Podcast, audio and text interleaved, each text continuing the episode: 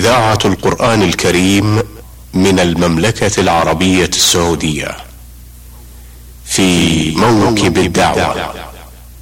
إعداد وتقديم محمد بن عبد الله المشوح. بسم الله الرحمن الرحيم. الحمد لله رب العالمين والصلاة والسلام الأتمان الأكملان على نبينا محمد وعلى آله وأصحابه وأتباعه إلى يوم الدين. أيها الإخوة والأخوات السلام عليكم ورحمة الله وبركاته. وحياكم الله في لقاء متجدد من برنامجكم في موكب الدعوة. والذي نستضيف فيه نخبة من علمائنا ومشايخنا الكرام الذين يتفضلون بحديث طيب ممتع مبارك عن حياتهم وجهودهم وبعض الأسئلة المتعلقة بما يهم الأمة جميعا عن العلم والدعوة إلى الله عز وجل. ضيفنا في هذا اليوم هو صاحب الفضيلة الشيخ عبد الرحمن بن ناصر البراك الأستاذ في كلية أصول الدين بجامعة الإمام محمد بن سعود الإسلامية. لا أملك في مطلع هذا اللقاء إلا أن أتوجه بالشكر الجزيل بعد شكر الله سبحانه وتعالى لصاحب الفضيلة الشيخ عبد الرحمن على تفضله وتكرمه بإجابة دعوة البرنامج وقبوله إياها. حياكم الله شيخ عبد الرحمن. أهلا وسهلا بالإخوة. المستمعين وأسأل الله للجميع التوفيق. شيخ عبد الرحمن في آه، كل لقاء من هذه اللقاءات التي اعتدناها وتعودنا عليها مع أصحاب الفضيلة آه، نعود كما يقولون إلى الوراء قليلا.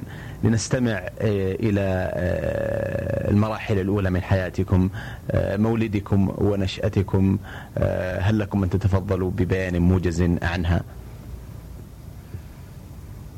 الحمد لله وصلى الله وسلم وبارك على عبده ورسوله وعلى آله وصحبه ومن اهتدى بهداه. أخوكم عبد الرحمن بن ناصر البراك ولدت في مدينة البكرية من منطقة القصيم وذلك في الخمسينات بعد الألف وثلاثمائة وبالتحديد في سنة اثنين وخمسين بعد الألف وثلاثمائة. وقدر لي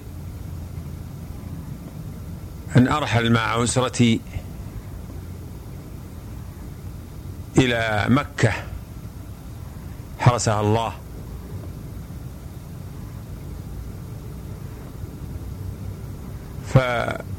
فبدأت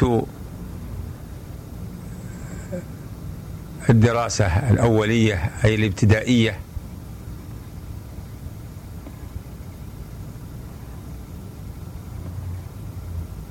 وما قدر لي أن أواصل الدراسة النظامية أني فقدت بصري في السنة العاشرة من عمري.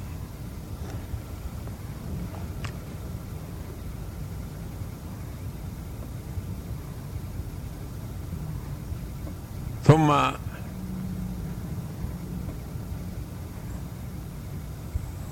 عدت إلى القصيم.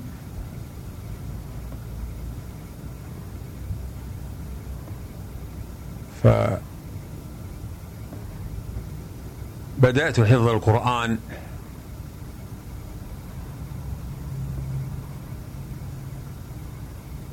على يد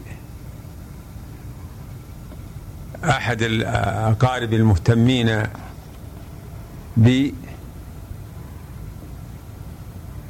ثم على يد المقري الشيخ عبد الرحمن السالم الكريديس وهو معروف في بلدة البكيرية بجودة القراءة وهو معلم لكثير من طبقتي وقبلها وبعدها. وبعد حفظ حفظي للقرآن بدأت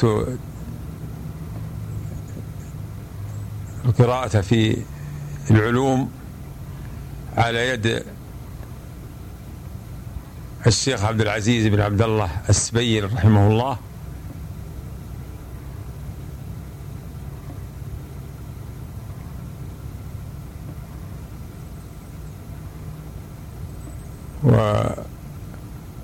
وذلك في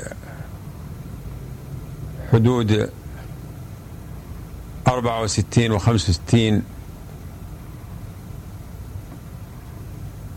بعد الألف وثلاثمائة.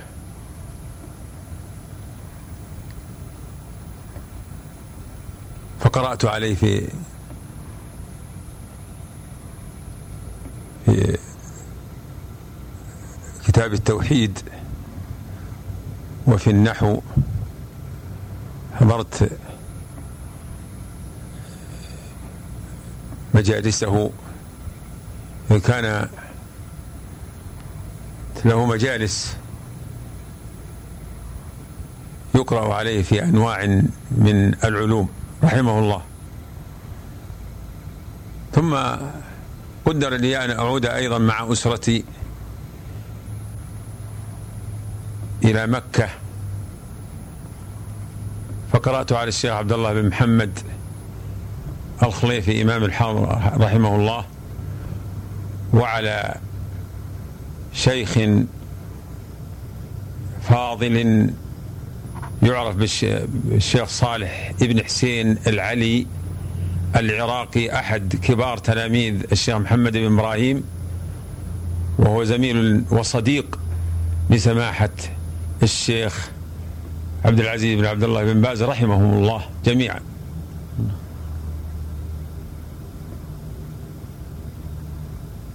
ولما عين الشيخ صالح مدرسا أو بل مديرا لمدرسة لمدرسة ابتدائية في الخرج الدلم أحب أن أصحبه حفاوة بي جزاه الله عني خيرا فصحبته لدراستي على يد الشيخ عبد العزيز بن عبد الله بن باز رحمه الله. وذلك في عام تسعة وستين.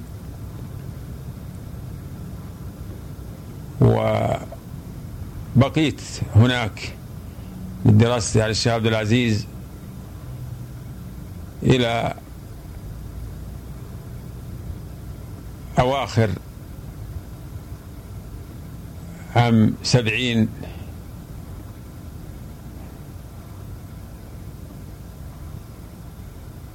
ثم ودرست على الشيخ أيضا في التوحيد العقيدة والفرائض والنحو. و ثم بدأ التمهيد والإعداد لفتح المعهد العلمي بالرياض. فانتقل إليه كثير من طلاب المشايخ ومنهم طلاب الشيخ عبد العزيز فاضطررت إلى الانتقال والتسجيل في المعهد العلمي.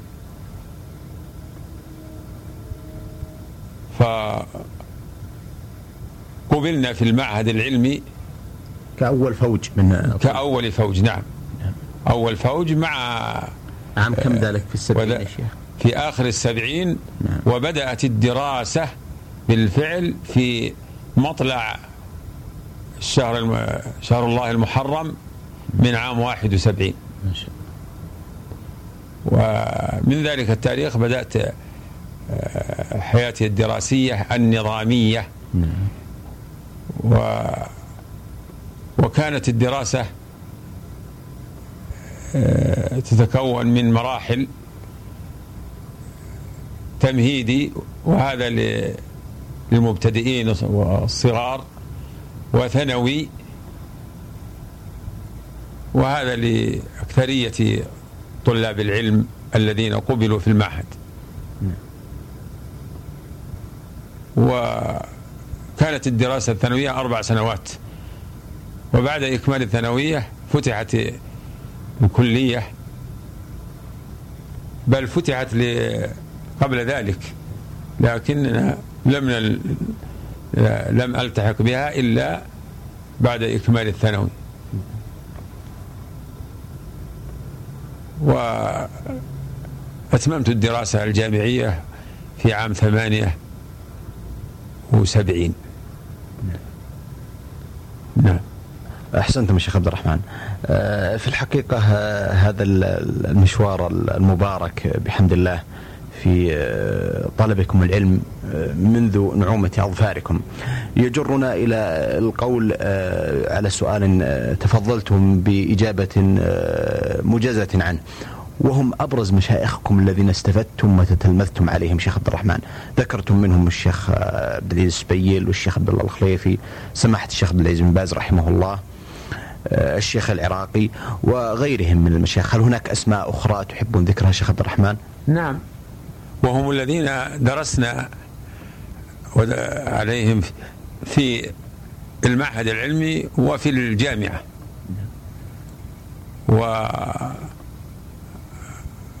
وأبرزهم هم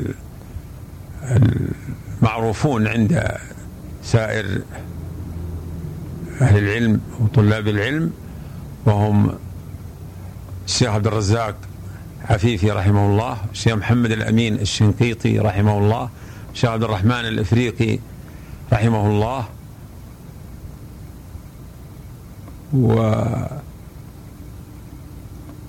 وغيرهم كثير ومن ممن أنوه به الشيخ عبد اللطيف سرحان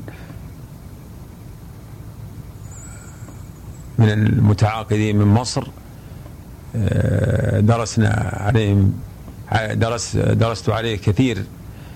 آه، درست عليه آه، النحو لأنه كان متخصصا بالنحو. نعم. نعم. أحسنتم شيخ عبد الرحمن. الحقيقة قبل أن نتجاوز هذه النقطة آه، علمت وأعلم وكما تفضلتم قبل قليل أنكم ممن كان له علاقة قديمة وخاصة مع سماحة الشيخ عبد العزيز بن باز رحمه الله.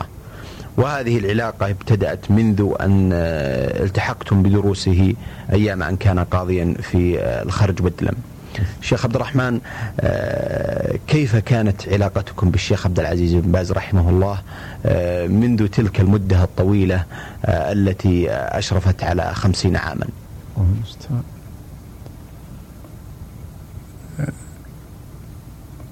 كانت الصلة بين كانت العلاقة بيننا وبيني وبين الشيخ علاقة التلميذ بالعالم المربي الحفي بتلاميذه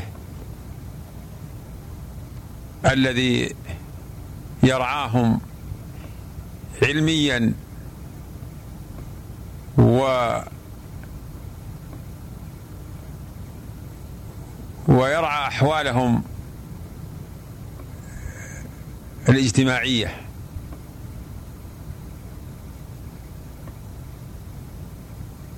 فلم نكن فلم تكن صلتنا به في مجالس الدروس بل كنا نرتاد بيته. و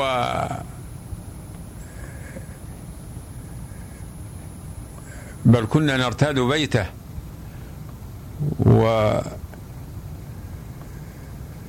ونتناول الطعام عنده في أوقات مختلفة. وفي نفس الوقت نستفيد من من حديثه وتوجيهاته ومن قراءته عندما يراجع الدروس فإن من عادته رحمه الله أن يراجع الدروس التي سيلقيها والمسائل التي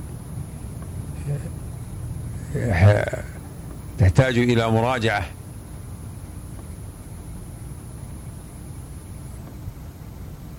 وهذه سنته وعادته إلى آخر أيامه. لم يكن متهاونا بطلاب العلم بل كان يعنى بتحقيق المسائل لهم. وهذا هو المنهج الجدير بالالتزام والسير عليه. نعم. دراستكم على الشيخ عبد العزيز بن باز آه، بدأت منذ آه، أن كنتم وإياه في الخرج آه، أيضا استمرت أعتقد في كلية الشريعة. نعم وهو كذلك. قد انتقل الشيخ للتدريس في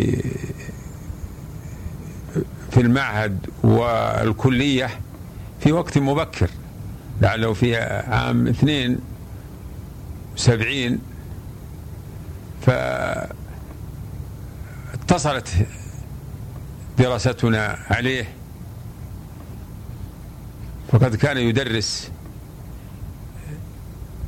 انواعا من الدروس فكان يعني نحظى بالدراسة عليه أحيانا لأن الدراسة النظامية لها مناهجها و ولا يتأتى للطلاب أن يتلقوا عن الشيخ في قاعات الدراسة.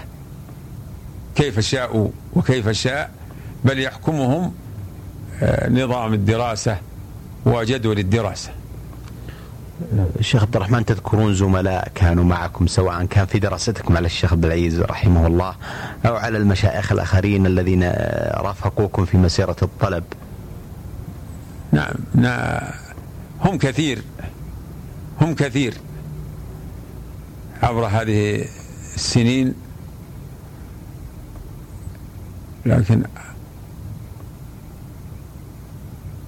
أول من أذكر من زملائي في دراستي على الشيخ عبد العزيز الشيخ عبد الله بن حسن بن قعود متعه الله بالصحة والعافية والشيخ سليمان بن عبد العزيز آل سليمان رئيس هيئة التمييز بالرياض وفقه الله. هذان أبرز من أذكر من زملائي في الخرج وكذلك من زملائي الشيخ عبد اللطيف بن محمد الشتيد رحمه الله.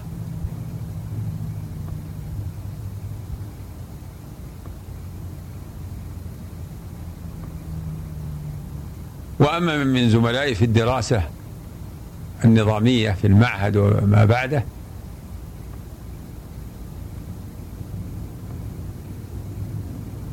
فمنهم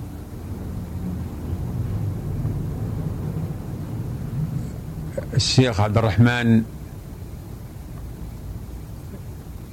ابن ابن سليمان بن سحمان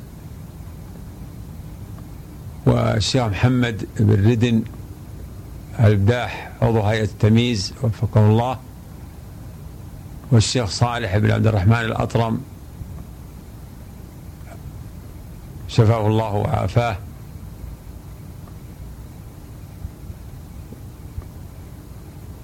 و الشيخ علي ابن صالح السحيباني القاضي بمدينة الحفر مدة أربعين سنة وقد توفي رحمه الله. نعم. أحسنتم الشيخ عبد الرحمن. آه هذا التطواف الطيب والجميل حول آه، دراستكم وطلبكم للعلم في أيام شبابكم. يقودنا إلى سؤال آخر فضل الشيخ عبد الرحمن. وهو المراحل التي تبعت ذلك بعد تخرجكم من كلية الشريعة كيف كانت محطات العمل لكم؟ بعد تخرج تخرجي من كلية الشريعة كما ذكرت في عام ثمان وسبعين يعني هذه سنة التخرج بالفعل سنة تسعة وسبعين عينت مدرسا في المعهد العلمي. وأمضيت في في ثلاث سنوات ثم نقلت إلى الكلية إلى التدريس في كلية الشريعة وذلك في عام 82 نعم.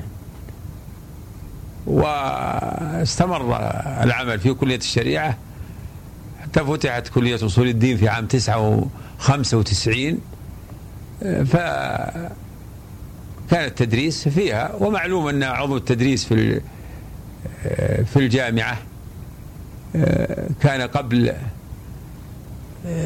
قبل أن تكون جامعة وقبل أن بل كانت كانت تحت مسمى إدارة الكليات والمعاهد العلمية. فقبل ذلك لم يكن المدرس محصورا في تخصص. يمكن لأي مدرس قد تخرج من كلية الشريعة يمكن أن يدرس التفسير والحديث والعقيدة. وهكذا آه، حصل.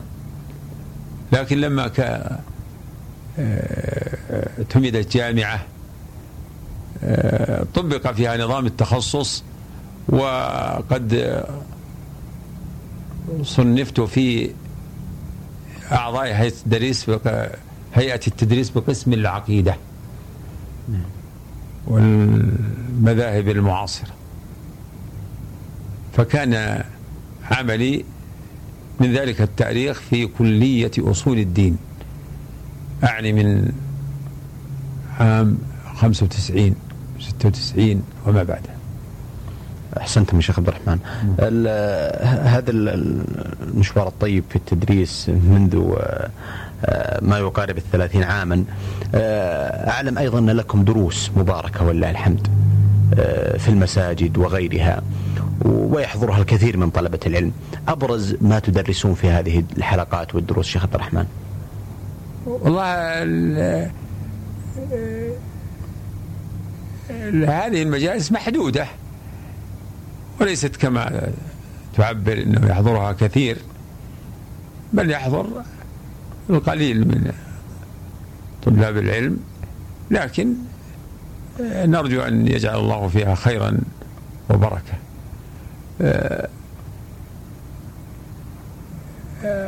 الطريقة المتبعة في هذه الجلسات هي طريقة مشايخنا. نقرأ في كتب طولة كصحيح البخاري وإعلام الموقعين.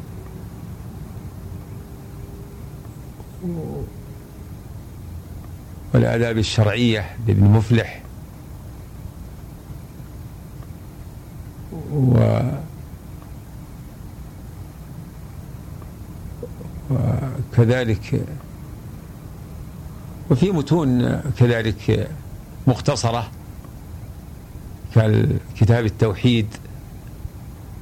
والعقيدة الواسطية والأصول الثلاثة والأربعين النووية.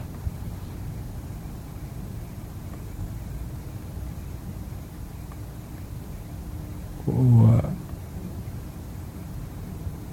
وكما نقرأ في كثير من مجموع في كثير من أجزاء مجموع الفتاوى شيخ الإسلام ابن تيمية. نعم. أحسنتم شيخ عبد الرحمن.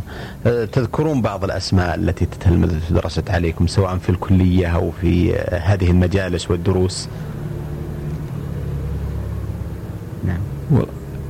والله كما لا يخفى أن بالنسبة للكلية هم كثير. نعم.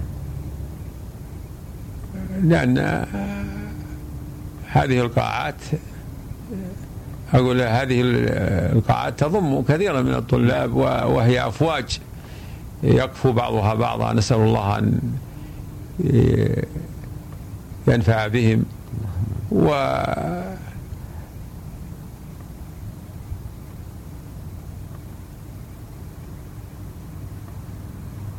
ولا يحضرني الآن على وجه التحديد. كثير من أعضاء هيئة التدريس هم ممن آه، مروا في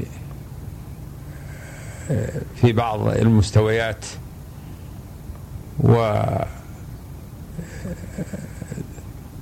درست لهم العقيدة إما في شرح الطحاوية وإما في العقيدة التدمرية ولا أخص أحدا منهم نعم. شيخ عبد الرحمن لا شك أن طالب العلم آه، يعني أدركتم وعشتم مرحلة من مراحل طلب العلم الأولى التي نشأ عليها الجيل الأول ممن آه، من مشايخنا وعلمائنا في هذه البلاد. لكن شيخ عبد الرحمن كيف ترون طلب العلم الآن آه، القائم الآن من الشباب وغيرهم؟ هل هو بالقدر الكافي والمطلوب؟ هل ترون أن هناك فتورا وقصورا من جانب طالب العلم في الرغبة في التحصيل وحضور المجالس ومزاحمة العلماء وثني الركب عليهم والاستفادة منهم منهم؟ هذا أمر بدهي. كانت أحوال الناس وإقبالهم على الدين وعلى العلم الشرعي آه، كان إقبالهم آه، ظاهرا ومعروفا وكان أفضل مما هو عليه اليوم. وإن كان الطلب والطلاب في هذا الوقت أكثر. نعم. لكن كثير من الدارسين تدفعهم إلى هذه الدراسات آه، دوافع معينة معروفة آه، لو لم تتوفر لا لا أعرض كثير منهم عن عن آه، طلب العلم ولكن الخير كثير وطلاب العلم ولله الحمد الراغب الراغبون فيه سواء من المنتظمين في الدراسات النظامية المنهجية أو ممن يحضر مجالس العلماء في المساجد أو في بيوتهم. هم كثير. ولكن الحوافز الذاتية لا شك أنها ليست بالقدر المطلوب. يعني الحوافز الذاتية التي ينبغي للمسلم أن تكون هي مرتكز طلبه للعلم هي ضعيفة في كثير من الناس ولكن الله سبحانه وتعالى قد تكفل بحفظ هذا الدين وحفظ الكتاب والسنة فلا بد أن يكون لهذا العلم حملة يحملونه ويعملون به ويبلغونه لمن وراءه. نعم. أحسنتم فضل الشيخ عبد الرحمن. آه، أجد من المتعين شيخ عبد الرحمن وأنتم آه، كما تفضلت وذكرنا قبل قليل آه، إشارتكم إلى قربكم وملازمتكم لسماحة الشيخ عبد العزيز بن باز رحمه الله. والذي فقدته الأمة قبل فترة فقدت رجلا عالما قام بما أوكل إليه نحسبه كذلك والله حسيبه خير قيام. في هذه المناسبة الشيخ عبد الرحمن الكلمة التي توجهونها لطلبة العلم. للعلماء عموما لطلبة العلم للدعاة إلى الله سبحانه وتعالى نحو القيام بواجبهم في الدعوة إلى الله عز وجل والقيام بالأمر بالمعروف والنهي عن المنكر وتحمل مسؤولياتهم التي أخذ الله سبحانه وتعالى عليهم فيها العهد آه، والميثاق. ولا شك أن هذه المسؤولية ليست مربوطة أو مناطة برجل أو بشخص ما آه، تعليقكم وتوجيهكم شيخ عبد الرحمن. لا شك أن الإنسان في هذه الحياة مكلف بالعبودية لله. والعبودية لله مدارها على القيام بأمر الله. امتثالا لأوامر الله واجتنابا لمناهيه. وهذه المسؤولية تختلف باختلاف القدر والمواهب فلا ريب أن على أهل العلم الذين أعطاهم الله من العلم ما أعطاهم عليهم مسؤولية التبليغ والدعوة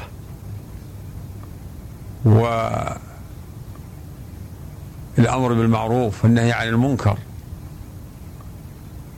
كل بحسب موقعه وبحسب ما مكنه الله منه.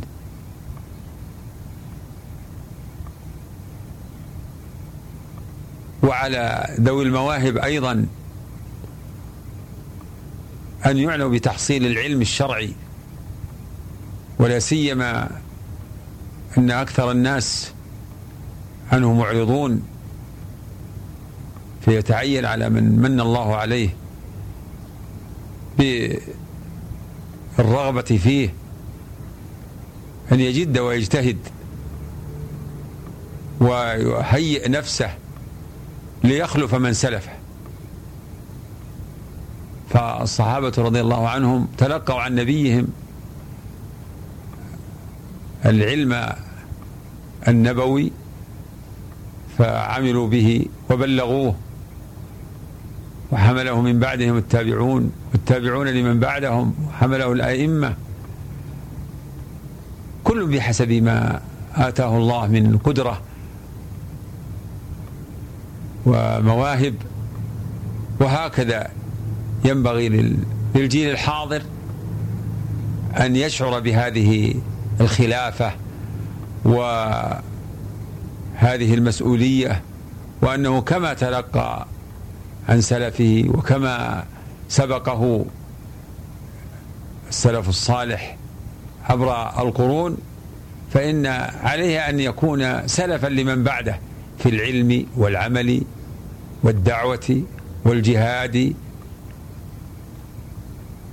حتى يكون من الطائفة المنصورة التي لا تزال في هذه الأمة. كما قال عليه الصلاة والسلام لا تزال طائفة من أمتي على الحق ظاهرين لا يضرهم من خذلهم ولا من خالفهم حتى يأتي أمر الله تبارك وتعالى. وهذا خير طريق يسير عليه المسلم العلم والعمل. فإن العلم بكتاب الله وسنة رسوله والعمل بهما قوام السعادة الحقة في الدنيا والآخرة. فحظ الإنسان من السعادة في الدنيا والآخرة بحسب حظه من العلم النافع والعمل الصالح. فهنيئا لمن شمر عن ساعد الجد فجد واجتهد تحصيلا للعلم ودعوة إلى الله وجهادا في سبيله. حتى يدخل في في ضمن قوله تعالى والسابقون الأولون من المهاجرين والأنصار والذين اتبعوهم بإحسان رضي الله عنهم ورضوا عنه. الآية. فقوله تعالى والتابعون لهم بإحسان والذين اتبعوهم بإحسان يدخل فيه من تبع السابقين ولقي السابقين الأولين ومن لقي الصحابة بعدهم ومن جاء بعدهم على سبيلهم ومنهاجهم إلى يوم القيامة. كما قال تعالى لما ذكر المهاجرين والأنصار قال والذين اتبع والذين جاءوا من بعدهم يقولون ربنا اغفر لنا ولإخواننا الذين سبقونا بالإيمان ولا تجعل في قلوبنا غلا للذين آمنوا. ربنا إنك رؤوف رحيم.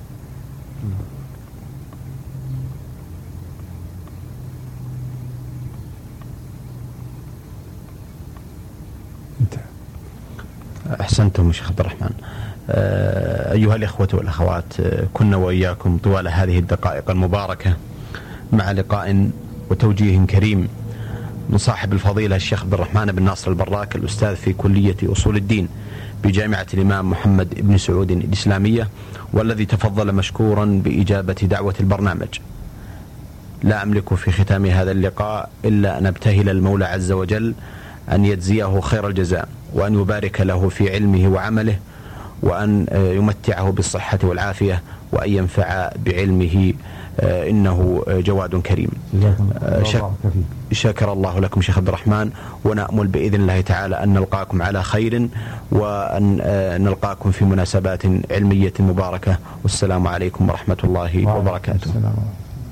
في موكب الدعوة إعداد وتقديم محمد بن عبد الله المشوح.